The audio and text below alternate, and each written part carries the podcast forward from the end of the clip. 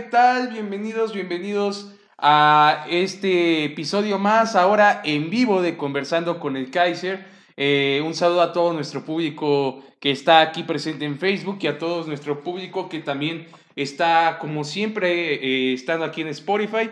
Ahora, pues bueno, expandimos a una red social que es Facebook y pues bueno, también para invitar a la gente que nos escucha en Spotify, que si en algún momento quiere interactuar con nosotros en vivos, la invitación está abierta y va a estar siendo transmitido el programa vía Ian Gómez Gil y va a ser compartida también por la página de Bruno Avidez para que estén ahí pendientes. Y bueno, ya dada la introducción, es un placer y un gusto como siempre poder saludar a mi buen amigo Bruno. Bruno, ¿cómo estás? Hola, buenas tardes, Ian. Buenas tardes a toda la gente que nos está escuchando a través de Facebook, esta nueva plataforma que estamos innovando en Conversando con el Kaiser. Y buenos días y buenas tardes o buenas noches también para toda esta gente que no tiene la posibilidad de escucharnos ahora, pero nos escuchará primero Dios posteriormente dentro de la aplicación de Spotify más tarde. Así es, así es. Un gusto el poder saludarle a todo nuestro auditorio y pues bueno, vámonos tendidos con la información que se generó en esta semana. Bruno, sin lugar a duda, tuvimos una jornada bastante, bastante ardua de Liga MX. Eh, tuvimos una jornada bastante movidita, eh, donde, pues bueno, repasando en términos generales la jornada pasada de Liga MX, nos dejó unos enormes sabores de boca, algunas sorpresas. Realmente algo que yo destaco eh, en los partidos de esta jornada de media semana es el Atlético de San Luis contra el América, porque pues bueno, lo destaco porque fue a, puerta cerrada, quedó 1 por 0 a favor de América. Eh, posteriormente Veracruz, ganó el Veracruz, Bruno, es un milagro, ante Puebla.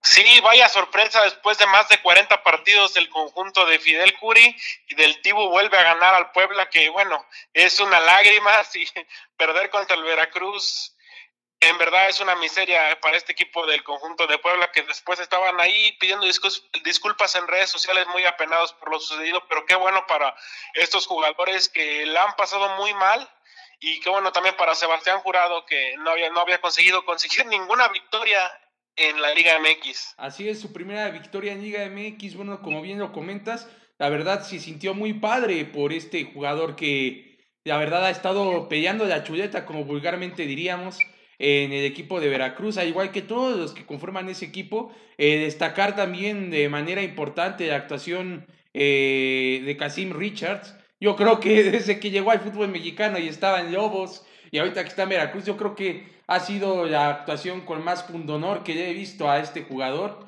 Eh, ahora sí que con todo respeto. Y pues qué mejor que el ver a un equipo de Veracruz que le pudo dar al fin una alegría, una alegría después de tantas decepciones a toda esa amable y amigable afición que tienen allá en el puerto Jarocho. Sin lugar a dudas, algo que emocionó y que cautivó a más de uno, sin, sin lugar a dudas. Y pues bueno, vamos a seguir con el repaso de Liga MX, los partidos que tuvimos. Santos, es lógico, iba, iba a demostrar hegemonía, estaba en casa. Querétaro no es un hueso duro de roer, desde luego, pero pues Santos tenía todas las de ganar, sinceramente. Eh, ahora sí que ¿Para qué nos hacemos truchas? Santos era el favorito en el papel. Esperamos quizá alguna que otra sorpresita de Querétaro, pero pues fue un resultado a modo de 1 por 0. Eh, también tuvimos la goliza de Pumas a los Atleas. Bruno, también algo sorprendente, ¿no lo crees? Sí, se dice que el conjunto de la universidad cuando juega de noche lo hace mejor y luce más físicamente. De esta manera lo demostró contra un equipo de Atlas, como lo veníamos mencionando, se estaban jugando esos, esos dos lugares que quedan o tres lugares que quedan en busca de la liguilla y vaya que se le complica el panorama contra Atlas porque le falta enfrentar todavía a Monterrey y tiene rivales tiene un par de rivales muy fuertes todavía y Pumas necesita ganar también los siguientes partidos, ya que los dos están metidos en la, en la pelea por clasificar en las últimas dos, tres posiciones. Pumas está en la posición número 9 con 21 unidades y Atlas está empatado en la posición número 10 con 21 unidades también, que se están peleando ahí los últimos boletos hacia la fiesta grande de los ocho primeros de la liguilla. Sin lugar a dudas, están tratando de tocar este, puertas para poder ingresar a la liguilla, como bien lo dices.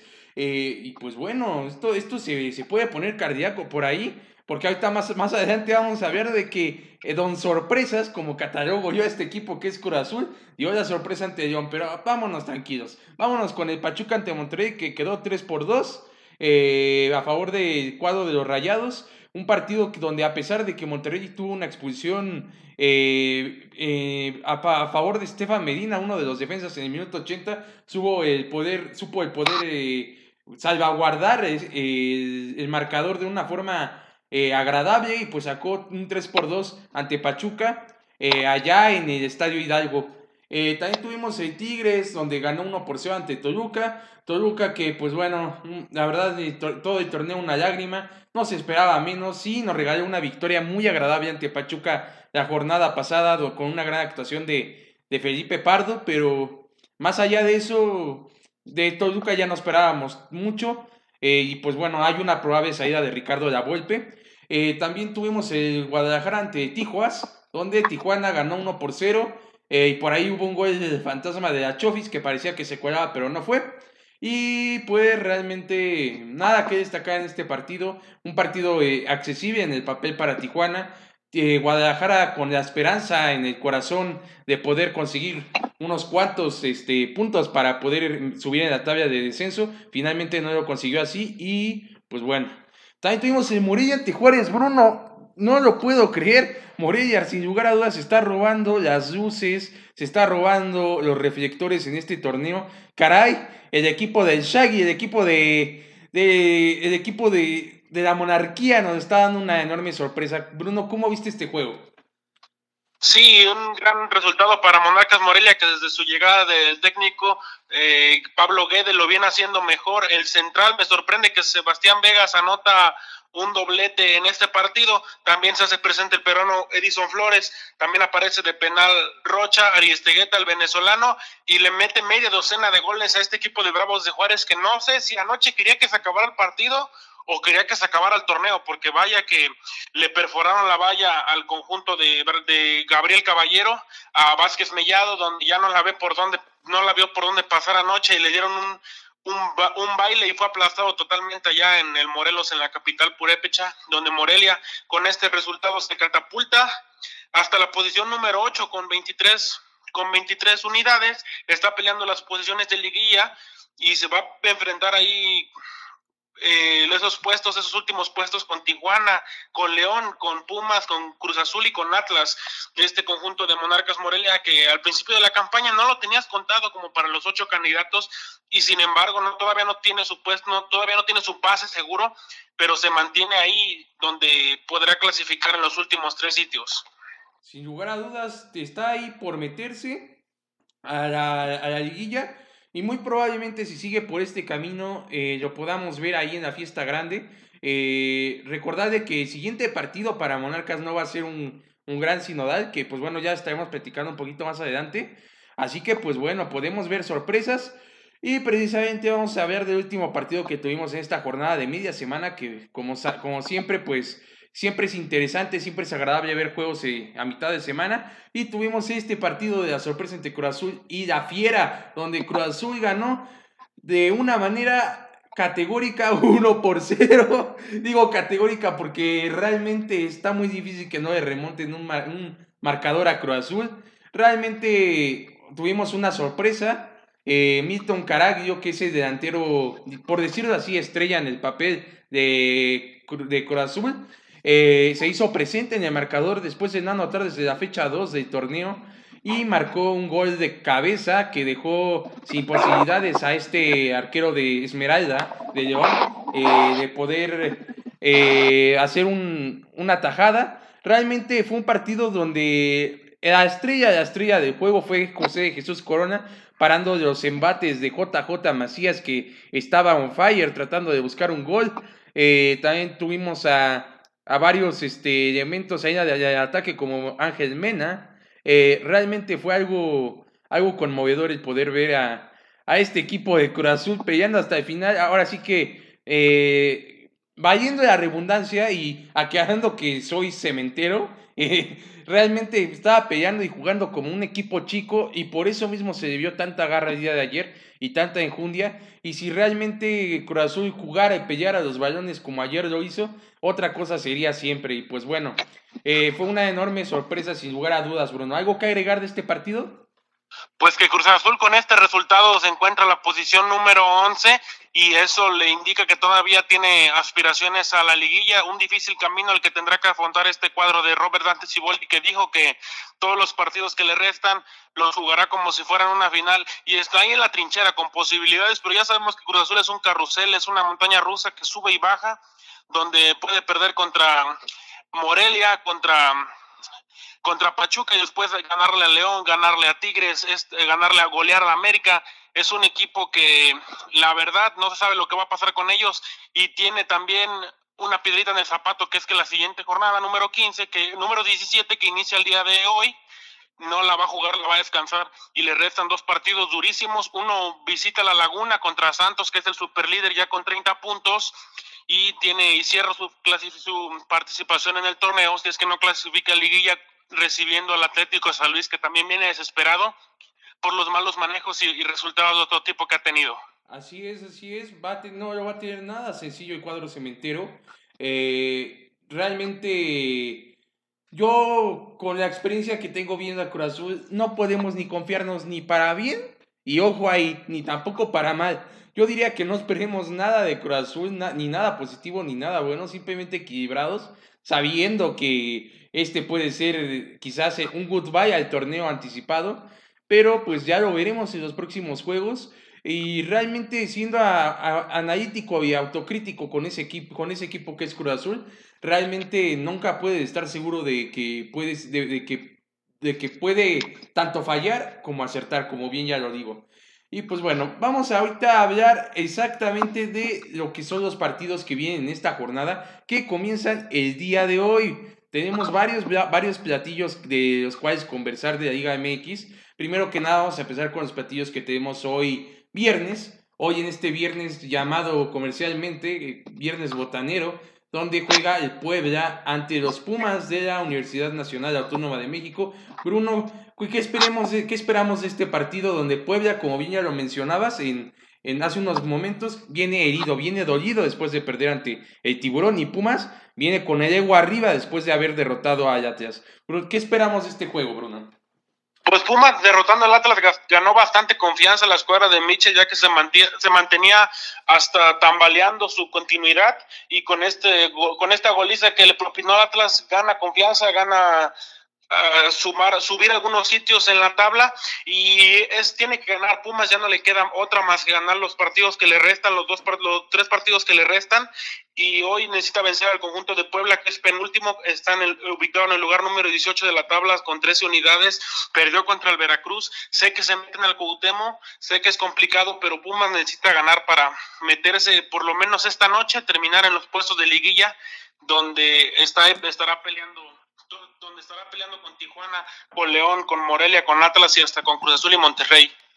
Así es, va a estar bastante apretada esa lucha. Eh, realmente, viéndolo desde un lado deportivo y de espectáculo, qué bueno, qué bueno que se den estas circunstancias, sin lugar a dudas, eh, para poder ver una, una liga un poquito más este, peleada. Y pues bueno, también tenemos el Atlas contra el Atlético San Luis, que pues bueno, no hay mayor este, repaso de ese juego.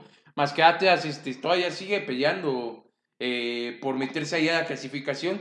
Y pues con el respeto que nos merece Atlético San Luis, yo creo que es un rival a, a modo, ¿no, Bruno? Para Atlas es un rival difícil para Atlas porque vienen, vienen aturdidos, vienen sacudidos de la goliza que les propinó Pumas a media semana. Este equipo de Leandro Cufré que mm, ha sido bipolar durante todo el torneo, ha tenido muchos altibajos, no ha sido constante, pero sin embargo ahí está, ahí está peleando las posiciones a la liguilla y hoy se enfrenta a un duro rival que es el conjunto de San Luis ya con un nuevo técnico después de haber corrido a Matosas.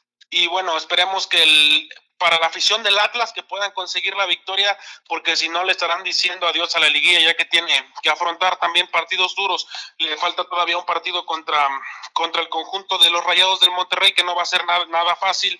y también le toca descansar la jornada, la última, le toca descansar la jornada siguiente, que es la jornada 18, donde Atlas no va a tener actividad y solo le quedan esos dos partidos para sumar 27 puntos y necesita ganarlo el día de hoy si es que quiere seguir continuando con sus aspiraciones de llegar a los ocho primeros. Así es, arañando la guía el cuadro atlista, sin lugar a dudas. Y bueno, también después tenemos dos partidos de día sábado, donde vamos a tener también unos platillos bastante interesantes. Eh, empezando también por el Querétaro ante Tigres, que bueno, es, el Querétaro viene muy bien dirigido, como nos hemos cansado de decirlo, por Víctor Manuel Bucetich ha hecho un torneo magnífico. Viene de perder, sí, contra Santos, 1 por 0, pero caray, no podemos demeritar la labor que ha hecho Bucetich, el Rey Midas, eh, que sin lugar a dudas todo lo que toca lo hace oro. Este, este, este técnico, este cuadro de Querétaro, que pues con el respeto lo vuelvo a repetir para la plantilla que tiene, en el papel no son nombres muy destacados y los ha hecho jugar de una manera excelsa, ¿no? Y pues bueno, por otro lado, Tigres, que viene con, con esa obligación moral de poder este, sacar el triunfo ante un cuadro que en el papel, sí, viendo la plantilla que tiene Tigres, no es tan llamativo, aunque bien Querétaro tiene mayor ventaja por sobre Tigres en muchos aspectos, en específico de los puntos. Bruno, ¿cómo ves este juego? Pues es un partido que posiblemente podamos hasta ver en liguilla, se pueden llegar a encontrar en liguilla porque es seguro que este par de equipos van a estar, ya tienen 27 puntos, Querétaro está arriba por diferencia de goles en, la posición número cuarta de la tabla y Tigres está en la posición número 5 con 27 unidades.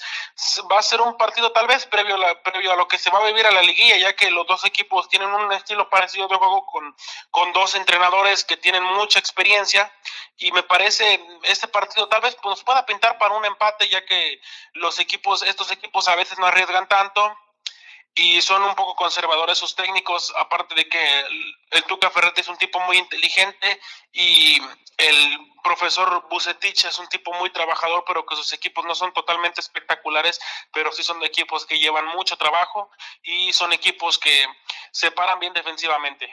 Sin lugar a dudas, Buce, Buce siempre es ordenado y realmente ese, ese orden que tiene en defensa también muchas veces lo hemos visto reflejado en ataque. Eh, realmente algo que yo quisiera destacar y no he mencionado en este podcast y, y es destacar a Akeloba, este jugador de origen africano que lo compraron de la liga colombiana, caray, qué, qué grandes actuaciones ha dado este jugador este, de origen africano. Eh, realmente ha sido bastante eh, buena los partidos que ha, que ha hecho ha sido buen, buen elemento para el cuadro queretano. Hay también otros grandes líderes como Ayael Pereira, eh, el portero de Querétaro que no ha venido haciendo nada mal. Eh, por ahí también tenemos en la banca, hasta la banca tiene un buen elemento que es el, el Campa Ruiz, exportero de, del Atlante, arquero de los tiros libres. Caray, tiene un plantel que a lo mejor en nombre no es tan de lo más destacado, pero digamos en... Ahora sí que en, en esa... Este, en ese sentido tradicionalista del fútbol, en ese sentido, digámoslo así, del fútbol del pueblo y para el pueblo, claro que Querétaro está haciendo ese tipo de modelo y de prototipo y, lo está llevando muy bien, teniendo ese empuje, esa garra, esa dirección técnica bastante impecable que lo ha llevado a, poder trascender de una manera importante, ¿no? Eh, que esperemos ver un gran juego en general en este, en este encuentro. Esperemos que así lo sea. Tenemos el América ante Santos. Eh, donde pues bueno, Santos es un cuadro que ha venido demoliendo también en la liga ante un Club América que ha sido bastante voluble en sus juegos. Este último par de juegos los ha tenido eh, con triunfo, pero pues sí, la verdad, en, a nivel general ha sido voluble. Y pues bueno, Bruno, ¿cómo ves este encuentro entre el América y los Santos de Aguna? Sin duda que es el partido de la jornada, Ian, porque Santos es el superlíder con 30 puntos, como ya lo había mencionado. América está en tercer lugar con 28. Aparte, Guillermo Ochoa viene de dos, por, de, dos vallas en cero contra Puebla y contra San Luis y ha vuelto la confianza por, un, por 180 minutos para el portero de las Águilas del América contra un Santos que tal vez junto con León son los equipos más dinámicos y más profundos y más espectaculares del torneo en una, pero siempre le pesa un poco la altura del Estadio Azteca donde se donde se jugará este partido el día de el día de mañana. Vamos a ver, esta es una dura prueba para la América ya que los últimos partidos no ha jugado de la mejor manera, no, no ha sido tan vistoso contra Puebla y contra San Luis pero le ha costado bastante le ha, costado bastante trabajo y sin duda que los rivales a los que ha enfrentado no han sido de la calidad como la que se va como la que se va a ver contra el equipo de Santos. El equipo de Santos tiene un historial que ha, sacado de muchas liguillas a las Águilas del América y sin duda que es una dura prueba para la escuadra de, de Miguel Herrera eh, la visita del equipo de Almada. Sin lugar a dudas no será un sinodal fácil para para el cuadro de América sí tiene en el papel ese, el papel de ser el equipo grande y que sin lugar a dudas tiene que ir a buscar los tres puntos eh, para tener esa, finalmente ese, ese como que plus que le falta para por fin darle esa confianza y esa certidumbre a su afición de que pueden este, trascender más allá en el torneo, que si bien ya están en liguilla, ya lo sabemos, realmente para, que, para tener así que esa chispa, ese plus, donde se sabe que América puede sorprendernos en liguilla y pues como acostumbra, porque siendo honestos, América acostumbra a llegar a las grandes instancias y pues no, no creo que sea este, la excepción. Eh, y pues bueno, ahorita vamos a empezar también a hablar del próximo partido ante, de Monterrey ante Veracruz y pues vamos a hacer la llamada a Juan, a Juan que eh, va a estar haciendo una colaboración importante aquí en este espacio y pues estamos este, haciendo la llamada con Juanre. Eh, Bruno, ¿me escuchas? Con Juan René.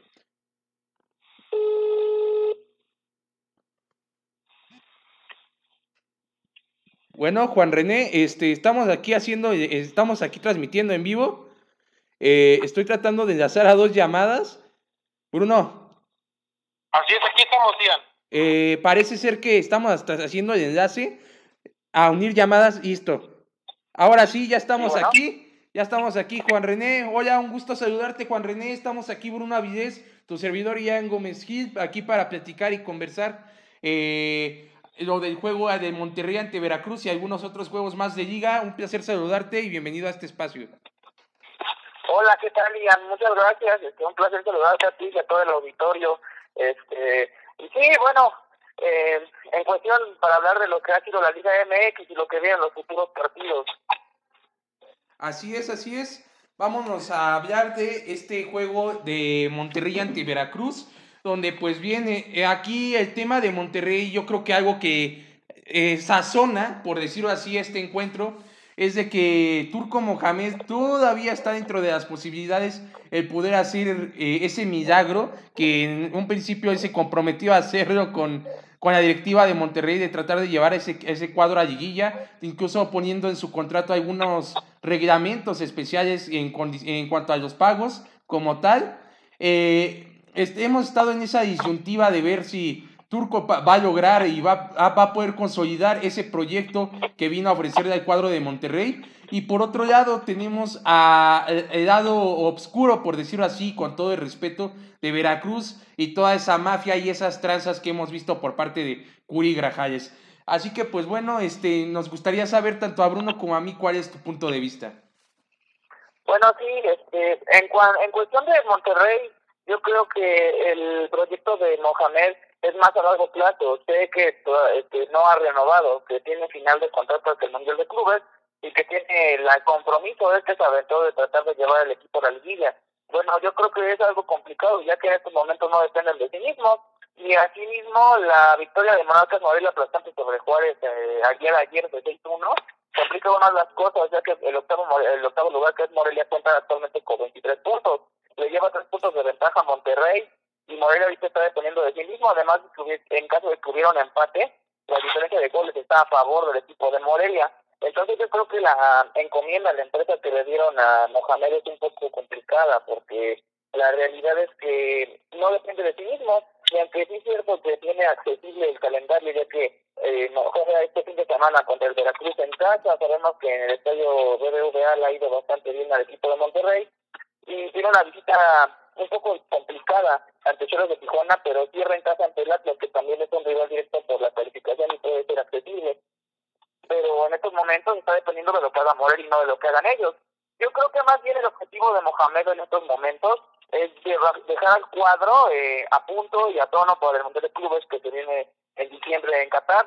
Si bien es cierto que en caso de que no califiquen a la liguilla van a tener un mes muerto, yo creo que puede tratar de prepararlos de una mejor manera Mohamed para poder hacer un papel digno en el Mundial de Clubes, ya sea igualar su máxima participación histórica que ha sido en tercer lugar, eh, ganándole al rival que salga del, del rival del Oceanía con el Alta de Xavi Hernández eh, para tratar de jugar con el Liverpool, hacerle un partido digno a Liverpool, tratar de jugarse el tercer lugar ya sea con el representante de la Conmebol o con el que venga de Asia o África. Pero bueno, yo creo que sí es un poco complicado el tema de la clasificación por ahora. Eh, claro, Mohamed no tiene culpa de nada de esto y yo estoy consciente de que pues la directiva tal vez este, no le esté exigiendo tanto eso, pero es un compromiso, un compromiso que él se aventó, que él entró. Y bueno, nos damos cuenta que el equipo de Monterrey ha carburado en estos últimos partidos, a diferencia de lo que era con Diego Alonso, que no era un secreto a voces que el plantel ya no lo respetaba, ya no seguía lo que decía Diego Alonso, por eso tuvo que darle salida. En cuestión de lo de Veracruz, bueno, Veracruz es un caso muy triste que volvemos a ver en el fútbol mexicano.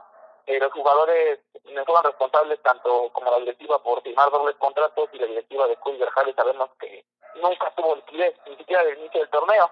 Entonces el Veracruz ha tratado de hacer las cosas dignamente dentro de todo lo que cabe. Yo creo que el resultado del sábado va a ser una victoria para Monterrey. No, no tan clara, porque yo he observado que Veracruz ha mejorado mucho en los últimos partidos. En el partido contra Tigres, que fue el día de la protesta, es, es cierto que ya iban perdiendo dos el marcador, pero si tú revisas el, el, el del partido después, sobre todo en el segundo tiempo, la operación del equipo de Veracruz no fue mala. Contra el partido contra Tijuana mejoraron muchísimo, tanto que estuvieron a punto de rebatirle un punto en Tijuana a, en el Estadio Caliente, que sabemos que es una plaza muy complicada para cualquiera en el fútbol mexicano. Y yo de lo que lo pude observar es que el día de ayer, eh, o el, el día miércoles, no recuerdo fue el miércoles o jueves, contra el Puebla, vi que el equipo ha mejorado muchísimo, la verdad. Independientemente de la irregularidad del Puebla, que no estamos todos que un día le gana a Tigres y el otro pierde eh, de calle con el América, eh, ha mostrado este, el equipo de Veracruz que puede, que tiene más o menos las armas con todos los problemas que viene acarreando. Yo creo que va a ser un partido que se va a trabar un poco en el primer tiempo, pero sin ningún problema lo va a poder resolver Monterrey. Y vamos a tener a Monterrey con tres puntos, que va a estar ahí acechando en espera de lo que haga el Morelia para meter esa zona de liguilla, aunque yo para mí, la verdad, yo lo veo muy complicado. Yo pienso que Mohamed mejor empiece a pensar en el Mundial de Clubes y en lo que viene en un futuro en el siguiente torneo, porque yo estoy seguro que pase lo que pase se le va a renovar. Sin lugar a dudas, eh, Mohamed es un técnico de casa, por decirlo así, para los Rayados de Monterrey. Recordar que, pues bueno, ahí pasó una gran parte de su carrera y pues le dio muchas alegrías a la afición como jugador. Y digámoslo así, visto desde un punto institucional, es un, es un técnico institucional para ese club, es un club al cual le tiene cariño y realmente, finalmente, como bien lo dices, comparto tu opinión. Eh, este Mohamed puede ser que encabece el proyecto que después del Mundial de Clubes haya, ¿no? Sin lugar a dudas. El vestidor, como bien comentabas en un principio, eh, desde que estaba Diego Alonso, estaba roto, estaba en una situación este, bastante crítica. Eh, y pues realmente lo que ahorita queda es tratar de que tome ritmo el cuadro de Monterrey y sacar el mayor jugo, ¿no? Por ahí podría darse, eh, por hacer ese destino, algo positivo para Rayados, pero pues si viéndolo fríamente, eh, es mejor que eh, tanto los aficionados rayados como los rayados de Monterrey piensen más en el Mundial de Clubes porque lo que realmente parece ser, dadas las estadísticas y las situaciones, es de que, de que pues bueno, va a estar muy complicado acceder a una liguilla, sin lugar a dudas. Y bien, vámonos rápidamente, eh, sin dejar pasar, también yo quiero mencionar el partido de Necaxa ante Pachuca, que ha sido el del equipo Revelación, ha sido un partido bastante, va a ser un partido bastante bueno entre Necaxa y los Tuzos de Pachuca, va a ser a las 9 de la noche día de mañana. los Tuzos del Pachuca y pues Necaxa que los Tuzos ya están un poco desangelados en, ese aspecto. Eh, yo veo ya muy difícil, al igual como ya lo habíamos mencionado con Monterrey, de que pues se pueda acceder. Pero pues bueno, también hacer el dato y saliendo un poquito del tema, felicidades a Pachuca porque hoy cumple 126 años desde su fundación. Y también tenemos el partido de Toluca ante Guadalajara, donde, caray, compañeros, ¿qué les puedo decir? Este Toluca, que ha sido una de las decepciones del torneo de la mano de la Volpe, y Guadalajara, que caray, caray, caray, caray, ¿qué, qué, qué sucede con este equipo? ¿Qué es lo que acontece en, en los alrededores de Chivas? ¿Dejarán trabajar a Peláez? Esa es mi pregunta. ¿O hará de las suyas Vergara? No sé ustedes cómo vean este, esta situación. Eh, ¿qué, qué, qué, ¿Ustedes qué opinan? ¿Cómo ven el cuadro de las Chivas Rayadas de Guadalajara? Que ya sabemos que está eliminado, sí. Pero ¿qué, qué, qué, qué mejoría o qué, ¿Qué, ¿Qué, podría hacer que Chivas pueda levantar? Bueno, este, yo, para ser honesto, yo soy aficionado de Guadalajara, yo soy un gran este, seguidor de las Chivas desde hace mucho, y más o menos estoy informado un poco de cuál es la situación. Y los problemas que acarrea Chivas son tanto futbolísticos como otra cancha. Hace mucho tiempo que eh, el vestidor está controlado por ciertos jugadores, desde incluso épocas de guerra, eh, entre eso que hubo guerras entre los mismos directivos, entre Idea con Almeida, eso fue que el equipo se fuera desarmando. Si tú analizas el equipo, no queda nadie de los que fueron campeones. Eh, realmente solo queda, creo que Alan Pulido y Ponce y Osvaldo Araniz que regresó, pero realmente todo el equipo que tenía Almeida fue desmantelado. Entonces yo creo que el problema de Chivas es un problema que ha sido iniciando desde la cúpula de esta cancha con los problemas que acarreó Chivas desde el divorcio de Vergara. Eh, creo que han sido problemas tanto económicos y extracancha que han provocado que Chivas se encuentre en el hoyo en el que está, en el cual hemos puesto un tobogán sin salida desde que fueron campeones no han podido calificar a la liguilla y han ocupado los últimos lugares. Si no fuera por Veracruz, que está como está, el último lugar de la porcentual sería Chivas. Y yo creo que es una situación bastante preocupante. Y eso fuera poco, eh, tienen al frente a Mauri Vergara, que es un chavo que la verdad de fútbol no sabe mucho, sabe menos que su papá incluso, de negocios tampoco sabe mucho, es una persona que más bien es, es cinéfila, es una persona que ha trabajado mucho tiempo en el cine, incluso estuvo con Guillermo del Toro, pero no desconoce por completo lo que viene siendo el fútbol y tú sabes que el ambiente del fútbol y en especial el fútbol mexicano es muy peculiar y hay ciertas cuestiones que tienes que manejar antes de tomar un equipo. Y yo creo que mucha gente que está celebrando los de Pelay, digo, es una buena incorporación, es un directivo que nos ha demostrado que tiene capacidad, pero aquí mi pregunta es, y por lo cual yo lo cuestiono, es este, el primer paso, el primer, este, si le van a dar el capital suficiente para que pueda operar, porque recordemos que Pelay es un, es un hombre que trabaja con con mucho refuerzo, él hace contrataciones, este, si no estelares puntuales, para poder apuntar a un equipo y en el caso de Chile, de América y Cruz Azul tenía equipos ya casi armados. En América se encontraba con un gran presupuesto y le dieron una etapa de reestructuración con la cual pudo armar el América que vimos de Tío Herrera y después que vimos con la Volta que fueron exitosos y fue gracias a que le dieron el control de la situación y pudo contar con un gran capital para poder reestructurar el equipo que venía de una arrastrada cobija muchos años, incluyendo, incluyendo la gestión corta de Michel Bauer. En cuestión del Cruz Azul, creo que lo que faltó es que le dieran precisamente ese respaldo, porque cuando él llega a Cruz Azul, él no quería Caixinha y se lo impone la directiva, entonces él decide trabajar con Caixinha a petición de Vivi Álvarez, está con Caixinha mucho tiempo, cuando ya lo hace a un lado Caixinha, después de que para mí tenía que salir Caixinha desde el momento que pierde la final de esa forma con América, eh, Garcés le impone otro técnico, entonces eso fue lo que causó que él renunciara creo que aquí va a haber ese problema. Mauri es una persona que sabe que no sabe de fútbol, entonces está asesorando de gente que sí sabe y lo va a dejar trabajar.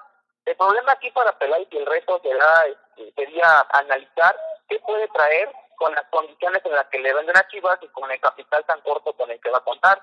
Eh, se rumoró hace unos días de la llegada de Antuna y, bueno, por lo que sabemos, es que el, Manchester le pidió 11 millones de dólares, 11 millones de dólares que Chivas no está dispuesto a dar. Entonces, este, no sé con cuánto capital cuente y si nos vamos a buscar jugadores que estén en Europa o en MLS mexicanos, también hay que ver eh, si realmente Chivas tiene el potencial para pagarlo.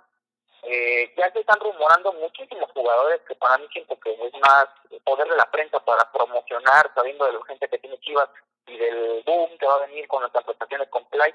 Pero yo soy de la, yo soy de los que piensa que primero que nada Chivas tiene que reestructurarse por dentro. Primero tienen que sacar a los jugadores puntuales que están haciendo daño al vestidor, como Nacho López, como Alan Pulido, que han venido contaminando el vestidor, y tratar de traer a los nuevos baluartes, tratar de, formar cantera, de devolverle ese revulsivo a la cantera, porque si tú analizas las tablas de la Liga Sub-20 y la Liga Sub-17, Chivas no, bueno, la Sub-20 creo que no está calificando a la Liga, y en la Sub-17 están por ahí del octavo, séptimo lugar, son lugares en los cuales la cantera de Chivas no está acostumbrado a estar. Entonces, algo está pasando en la cantera que ya no están saliendo los talentos como salían. Yo digo que se tiene que reestructurar la cantera por completo. Hace unos días este, escuché la noticia de que el vuelo real había salido de Toluca. Entonces, creo que sería una excelente idea para Pelay a iniciar con el pie derecho, nombrar al vuelo real como director general de, la, de las fuerzas básicas de Chivas y rehacer otra vez el reclutamiento más asimilado a lo que es en Sudamérica, no como a Mauri que quiere copiar el modelo del Barcelona, sino tratar de copiar modelos más, de, no sé, de los Boca Juniors o del Peñarol de Uruguay, para tratar de copiar a los jóvenes talentos, así como lo hiciera Marcelo Bielsa en su tiempo cuando estuvo en Atlas. En cuestión del Toluca, bueno, me parece que es un equipo que no adolece de dinero a diferencia de Chivas, pero ha tenido problemas completamente de vestuarios. ¿A qué me refiero con esto? Los líderes del vestidor, tanto como Antonio Ríos, como, este, como Calavera, o incluso varios este, jugadores argentinos que trajeron, que llegaron de una forma muy extraña al club sin tantos, sin tantos laureles. Creo que la clave para Toluca es volver a limpiar su plantel, eh, volver a traer un técnico que, que tenga un vestidor un poco desintoxicado y tantos líderes que han provocado tantas revueltas, por cuánto hemos hablado de que tanto a Cardoso como a Cristante defendieron la camisa. Entonces yo creo que la clave para Toluca es tratar de reestructurarse, empezando por jugadores, cuerpo técnico, y, y, que nada tiene que ver este, qué deben traer. Para mí fue un error dejar a, a Real, pero bueno, este, algo sabrán qué hacer con eso en Toluca. Creo que es un equipo que tiene más margen de maniobra para la siguiente temporada que Chivas. Además de que Chivas está metiendo un problema más grave, ya que arrastra peores campañas. Yo creo que el partido del domingo, ya hablando específicamente del partido, va a ser un empate, eh, ya que los dos equipos tienen un nivel parecido le han mostrado la misma irregularidad al, a lo largo del torneo, entonces creo que se van a nivelar, van a nivelar puertas. Y en cuanto a lo que decías del Necaxa y el Pachuca, me parece que el Necaxa es un equipo que ha jugado muy bien, muy ordenado de la mano de Guillermo Vázquez Jr.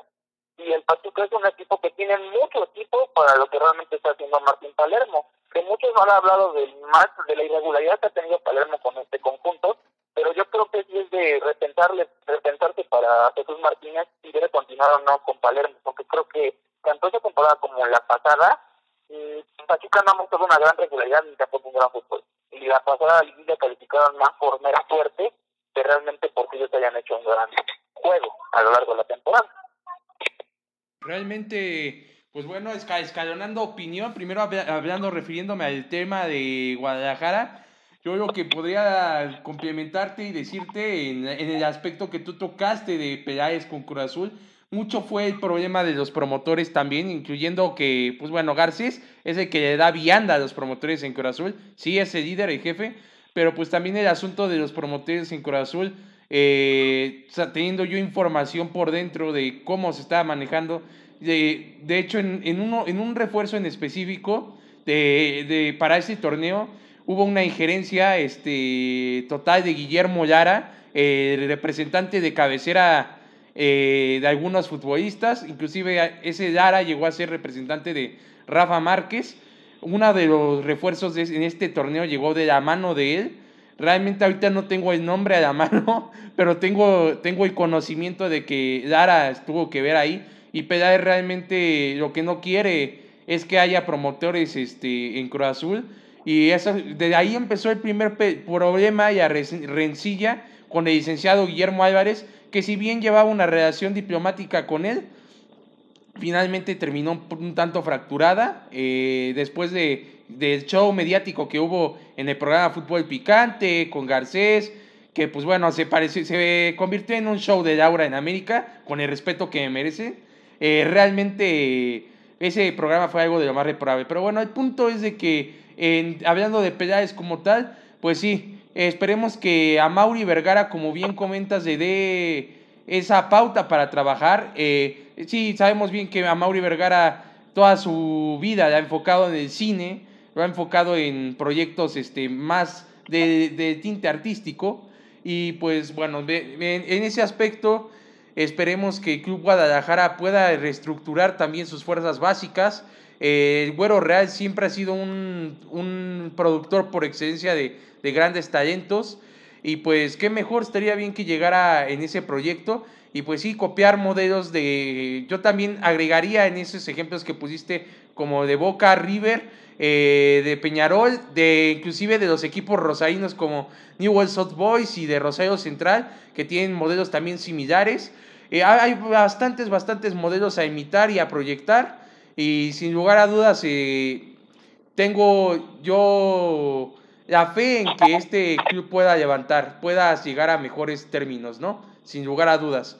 y bueno, también rápidamente lo de Pachuca entre Necaxa. Esperemos ver un gran partido, esperemos que pueda, pueda haber una medición de fuerzas buenas y que, pues bueno, el, torneo irregular que ha venido haciendo no repercuta. Y pues qué mejor, yo también pienso que podría ser un empate entre Toluca y las Chivas Rayadas de Guadalajara. Rápidamente para terminar el repaso de Liga MX, Juárez ante Tijuana eh, a las 7 de la noche. No, no hay mayor repaso que, que hacer. Simplemente decir que en el papel Juárez viene siendo la víctima. Tijuana ha hecho un torneo, si bien irregular, pero finalmente creo que tiene los equipos y los portentos para lograr sacar adelante esa jornada. También tenemos el cuadro de León que viene herido después de la derrota ante Cruz Azul. Y tenemos a Morella que después de esta golliza seguramente llegará motivado allá al estadio de León, al estadio de los Panzas Verdes de León, para poder este, tener un, un duelo bastante bueno, un duelo regional, un duelo con tradición, que sin lugar a dudas será un gran encuentro para cerrar la jornada y pues bueno, para ver en la nochecita bastante a gusto el próximo domingo. Desde luego que pues bueno, esperemos ver una excelente actuación. Pues bueno, eh, pues estamos llegando al fin del repaso de la Liga MX y pues agradecer a Juan René que estuvo aquí presente. Juan René, muchísimas gracias. Eh, y también quisiera pasar el micrófono a Bruno para que también diga algunas palabras, Bruno. Así ya aquí con todo el resumen muy completo de la Liga MX, de la actividad que tendremos este fin de semana a partir de hoy. Y es un placer estar contigo, Juan René. Te mando saludos y abrazos hasta donde quiera que te encuentres y espero que sea el primero de muchos enlaces en los que puedas colaborar con nosotros con este punto analítico y crítico y más profundo de el fútbol mexicano, de algunos partidos y de algunos clubes y de todos los temas polémicos que se avecinan porque ya viene la liguilla y vamos a tener muchos temas y mucha tela de dónde cortar. Muchas gracias Juan René. Muchas gracias, Bruno. Muchas gracias, Ian. Y un saludo a todo el auditorio. Que tengan buena tarde. Así es, un saludo y un abrazo. Nos vemos en próximos enlaces. Este, chao. Y pues bueno. Chao, hasta luego. Bueno, seguimos con más, más este, información para todos ustedes. Eh, es un gusto eh, que nos sigan acompañando y pues gracias por la respuesta que hemos tenido en redes sociales. Por aquí, este, aprovechando tantito el espacio ahorita que vamos a empezar a ver de la Liga Europea, rápidamente un saludo para el Ojitos que está, insiste, insiste que le mando un saludo, un abrazo, un beso, que estés muy bien, Ojitos, espero que estés bien. Y pues para todo nuestro público que, están que está aquí este, al pie del cañón viéndonos, eh, es, es, muy, muy gratificante los comentarios tan, tan bondadosos que llegan de su parte. Eh, y bueno, vámonos Bruno con la Liga Española, donde pues bueno, les voy a recitar los partidos que hay eh, en esta jornada. Vamos a empezar mañana con el Español Valencia a las 6 de la mañana, Levante ante Barcelona, gran partido, Levante no ha sido un rival a modo para Barcelona, así que la tendrá complicada. El Sevilla ante el Atlético de Madrid a las 11 y media, el duelo de mexicanos, HH contra Chicharito, caray, va a ser un gran encuentro, sin lugar a dudas, ¿eh? Y también tenemos el Real Madrid ante el Betis. Caray, ojalá Diego Lainez juegue. Esto, ojalá dos minutos, tres como le acostumbran, pero que lo metan. Y pues bueno, Guardado seguramente verá acción y verá participación ante este cuadro merengue que, caray, que también ha sido bastante irregular. También tenemos el Valladolid ante el Mallorca. Vamos a tener el Villarreal ante el Athletic de Bilbao.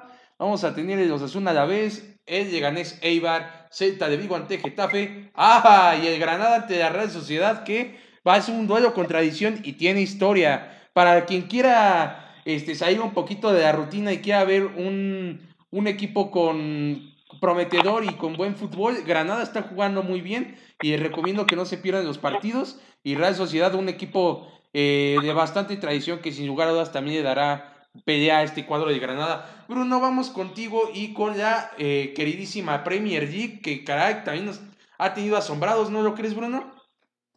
Así es, varias sorpresas las que se han suscitado en la Liga Premier de Inglaterra. A media semana hubo grandes partidos de la Copa de la Liga de Inglaterra, donde en un 5 a 5 terminó el partido entre el equipo del Arsenal contra el Liverpool en un gran partido que se definió por la tanda de penales 5 a 4. En este gran partido de, eh, usaron bastantes jóvenes y bueno, el conjunto de Jorgen Klopp terminó pasando a la siguiente ronda. Se juega la jornada número 11 de 38 de la Premier League donde el Wolverhampton recibe al United a las 6 de la mañana, a las 6.30 de la mañana el día de mañana. Estos partidos serán el día de mañana. El West Ham contra el Newcastle a las 9 de la mañana. El Aston Villa, los villanos, reciben a las 9 de la mañana hora del centro de México al conjunto de Liverpool que no ha perdido ningún partido en la Premier, solamente ha empatado uno y todos los demás los ha ganado y se mantiene como líder y líder supremo de la, de la liga inglesa.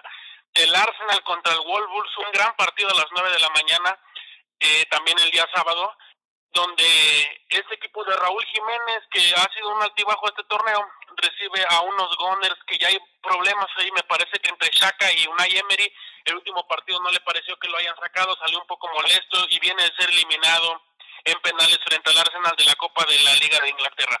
También el Sheffield United contra el Burley, el Brighton contra Norwich, el Manchester, el Manchester City y los ciudadanos se enfrentan al Southampton que viene de ser goleado hace, algunas jornadas contra la jornada pasada, si no me equivoco, contra el Leicester 9-0, donde Jamie Vardy se colocó como el goleador, el Watford contra el Chelsea, un duro partido para los Blues, el Crystal Palace contra el Leicester City y para cerrar la jornada los Toffees, el Everton contra la escuadra de Mauricio Pochettino. En la Liga Premier marcha de la siguiente manera. El Liverpool la encabeza con 28 unidades en la primera posición. En la segunda posición el Manchester City con 22 unidades, 6 abajo de la escuadra de Jürgen Klopp. El Leicester, vaya que está dando la sorpresa en el tercer lugar con 20 puntos, empatado con el Chelsea que está en cuarto con 20 puntos. El Arsenal con 16, el Crystal Palace con 15 en sexto lugar y el Manchester United que está dando mucho de qué hablar perdón, tras la continuidad de Ola Sonjar con 13 puntos se, se, posiciona en la séptima posición peleando ahí los puestos de Europa League. Quiero mandar un saludo muy especial a Leonardo que nos está escuchando desde Nueva York, ya nos está escuchando él desde Nueva York en esa transmisión en vivo por Facebook, donde estamos usando otras plataformas, ya nos ha escuchado en Spotify y le agradezco que esté al pendiente al tanto de nuestro programa ahora por Facebook también. Un abrazo para Leonardo y un gusto que nos esté escuchando desde allá, desde Nueva York. Este, gracias por la confianza y pues bueno, te esperamos aquí que sigas este, pendiente de nosotros con ese gran apoyo que nos das en tanto en la plataforma de Spotify como en esta plataforma de Facebook. Un gusto tenerte por aquí. Eh, también aprovechando un poquito el intermedio para mandar un saludo para eh, un gran amigo y un compadre de mucho tiempo que es Walter Daniel Campos de la ciudad de Rosario en Argentina que seguramente en la repetición o quizás en vivo, no sé si me esté viendo, pero pues bueno, a cualquier hora en que me esté escuchando, les mando un abrazo, eh, siempre atento, este Walter, un saludo para también la familia de él, siempre muy atento y con muchos detalles este, lindos para mí. De hecho, quisiera compartir algo con el auditorio. Este señor que les menciono, este señorón, fue el primer, este, la primera persona a la que le hice una entrevista en mi vida. Estaba bastante chavo, tenía 13 años, así que pues bueno, un fuerte, fuerte abrazo para Walter, que ya muchos años de amistad, y para pues Jenny, que no creo que me esté escuchando, pero pues le mando un fuerte abrazo, ojalá y algún día me escuche. Y bueno, ya en esta sección de saludos, espero que, que también estén todos bien allá en casita, todos los que me estén escuchando, y también repórtense con mensajes para poderlos leer. Y bueno, sigamos con más este, noticias, eh, y precisamente de la Liga Italiana. Caray, que va a haber un gran partido, ¿eh? Roma ante Napoli, este, con el Chucky Lozano, que esperemos que lo podamos ver jugar. No ha venido haciendo un gran papel desde que lo utilizan como centro delantero. Él es más un extremo, un carrillero que un centro. Pero pues bueno, esperemos poder, que pueda haber este, este, este jugador acción, sin lugar a dudas. Eh, también tenemos el Bolonia entre Inter, donde, pues sin lugar a será un partido muy importante, ya que ha venido haciendo una buena actuación de Inter, ¿no, Bruno? Sí, el Inter, vaya que se mantiene en segundo lugar de la tabla. Esta jornada pasada no pudo hacerse notar ya que tuvo un empate y se coloca abajo de un punto de la vecchia señora del calcio en la segunda posición con 25 unidades y la, y la Juventus encabeza la serie con 26. Sin lugar a dudas, ha estado muy, muy peleada esta liga. Eh, agregar que también habrá un juego entre Torino y Juventus a la 1.45. Vamos a tener el Atalanta Calgary, vamos a tener el lleno a Udinese, el Gedas Verona ante Brescia, Lecce ante Sassuolo, Fiorentina ante Parma y pues bueno, este Milan que pues bueno nos diera el corazón cada fin de semana ante la Lazio a la 1.45. Esperemos que al fin gane Milán o que nos regale una muy buena actuación. Y pues también tenemos el Spal ante la Doria, la Doria, un equipo de mucha tradición. Vamos a tener unas grandes platillos en esta liga italiana, Bruno, sin lugar a dudas, que pues nos cautiva, nos cautiva cada vez más, ¿no? Para destacar el clásico de Torino el día de mañana, donde Torino de Velotti recibe a la Juventus de Cristiano Ronaldo, un partido donde la Juventus quiere seguir mandando, no ha perdido en Italia, solamente ah, tuvo un partido contra el Inter muy bueno, por cierto que lo terminó ganando ahí peleando los primeros las primeras posiciones de la tabla contra un Torino que está en el ombligo de la tabla con 13 puntos, no ha tenido un buen con 11 puntos no ha tenido una buena campaña, pero bueno, este es el clásico y sabes que los clásicos juegan aparte y el Torino va a querer dar la sorpresa y quitarle este invicto que lleva la vecchia señora del calcio. Sin lugar a dudas, será un partido de mucha fricción, un clásico de la ciudad. Los clásicos de las ciudades se ponen de ambiente y sin lugar a dudas es un platillo del cual no se puede perder todo aficionado del fútbol, sin lugar a dudas. Eh, también quisiera agregar en un dato este, un poco triste y un poco eh, más serio y poco alegre, el mencionar eh, la triste noticia que nos encontramos de que el narrador Hugo tuvo la pérdida de su esposa, ¿no, Bruno? Así es, este narrador ya famoso, afamado de, lucha libre, tuvo la pérdida de su esposa y le mandamos un fuerte abrazo. Eh, una voz ya patentada en el mundo de la lucha libre, vaya que si varios lo recuerdan en Space con la AAA o si no en la WWE con su famosa frase Atangana Carlito, este hombre que le mandamos mucha fuerza y mucha solidaridad ya que acaba de perder a su señora esposa. Así es, todas las mejores vibras, las bendiciones y un abrazo fraternal hasta donde quiera que esté. Este, para él y esperemos que su esposa esté descansando en paz de corazón. Nuestros este, deseos más sinceros de que esté bien y que encuentre la paz y la calma y la resignación. Y pues bueno, este, después de esta noticia un tanto triste, eh, también quisiera pues, pasar a lo que es la pelea de Canelo Álvarez, que se va a enfrentar a Sergi Kovalev que va a ser un duelo bastante llamativo, donde realmente el Canelo en el papel llega después de tener peleas un poquito más grandes con el respeto que merece un gran rival, un, rival que también tiene su categoría como es Kovalev, pero digamos el nombre a lo mejor en Latinoamérica no es tan conocido. Eh, para especialistas en boxeo quizás es conocido y incluso hasta de más.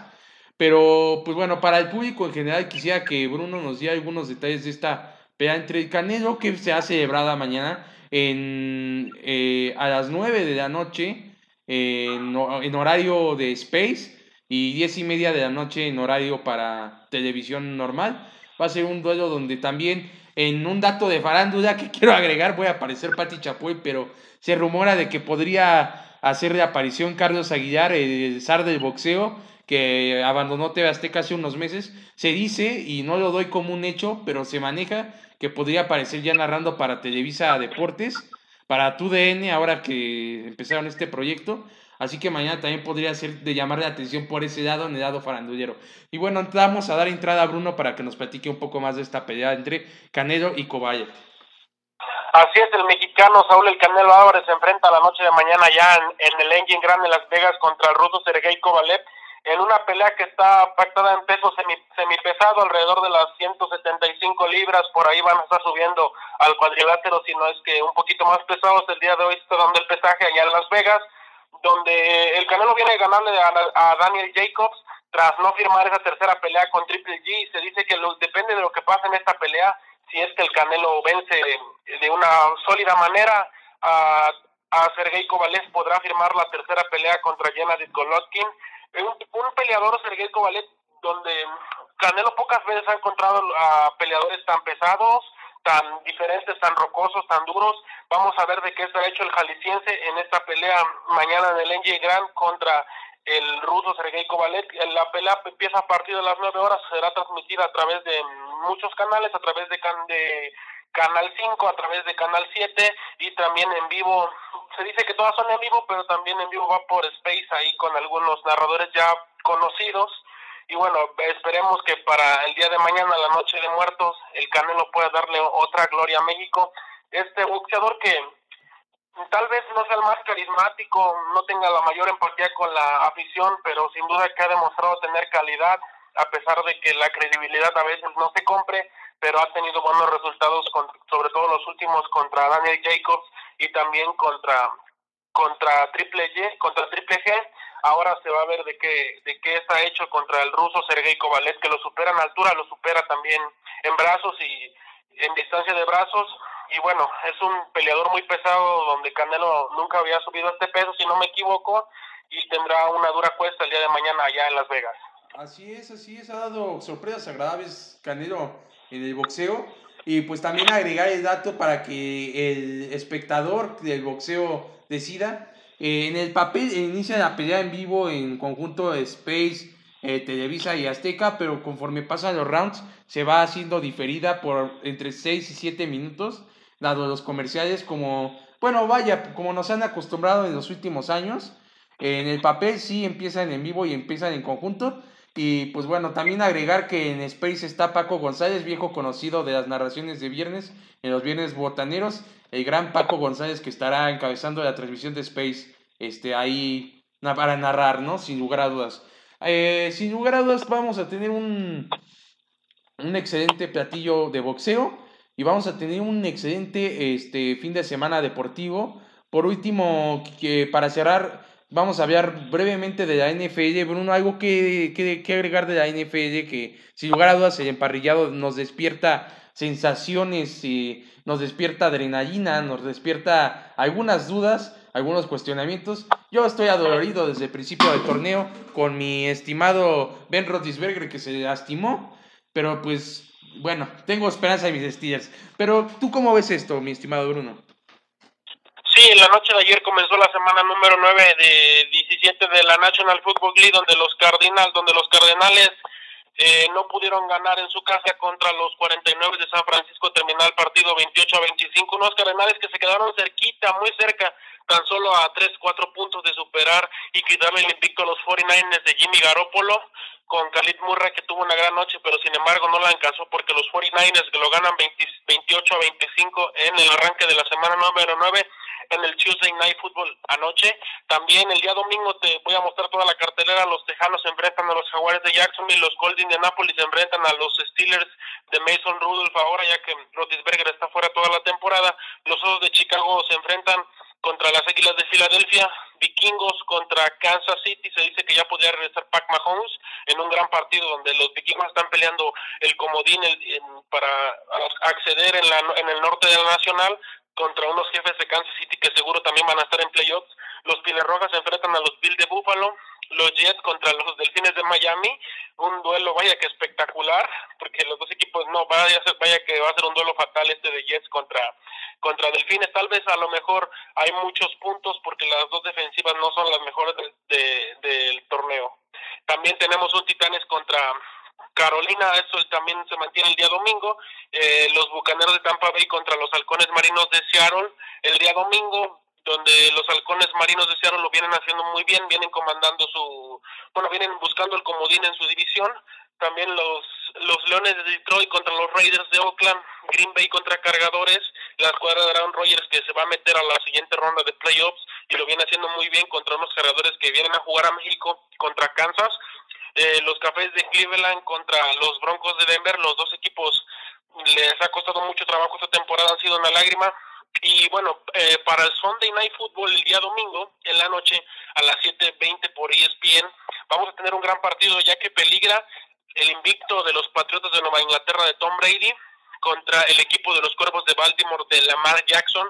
Vamos a ver qué pasa si es que los Cuervos logran quitarles el invicto a los Patriotas. Los Patriotas no habían tenido un rival tan fuerte en las primeras semanas que, eh, bueno, ya en estas nueve, ocho semanas que se han, que se han jugado, se dice que aquí podrían perder el invicto. Y para cerrar la, la actividad de la semana nueve, en el Monday Night Football, los Vaqueros de Dallas en un duelo divisional por el liderato con, con que se está peleando ahí con Águilas de Filadelfia reciben, juegan contra los, no, visitan a los, a los New York Giants allá en la Gran Manzana donde se enfrentarán estos Cowboys de Dak Prescott y Ezequiel Elliott contra los Gigantes de Nueva York comandados por Saquon Barkley, este corredor que fue la sensación la temporada pasada en su primer año.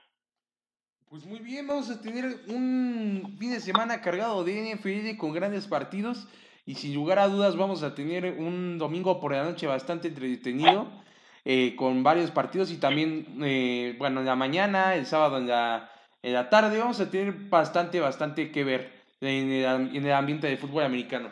Y pues bueno, este programa ha sido bastante, bastante largo, pero muy provechoso. Y pues bueno, no me queda más que despedir agradecer a todos. Bruno, dejándote vianda abierta para que nos recites tus redes sociales.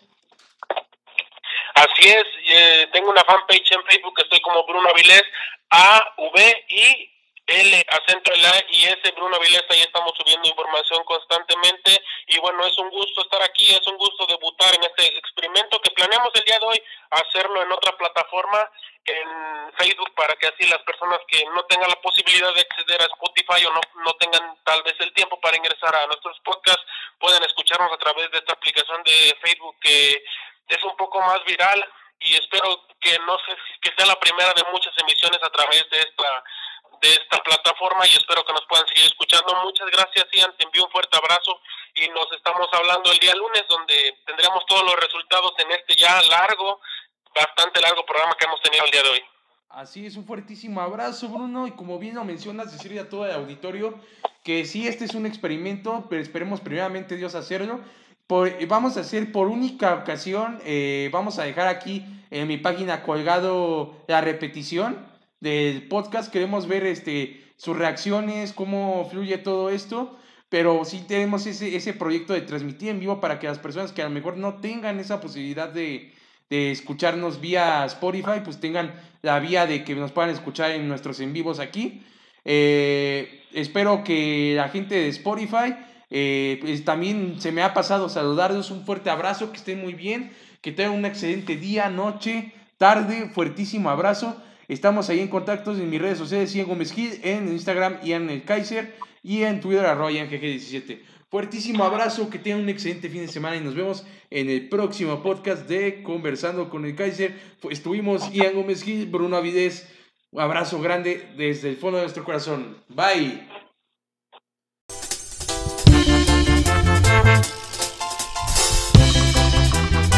Siéntelo en tu corazón, man, relájate, cúrate, man, esto es medicina.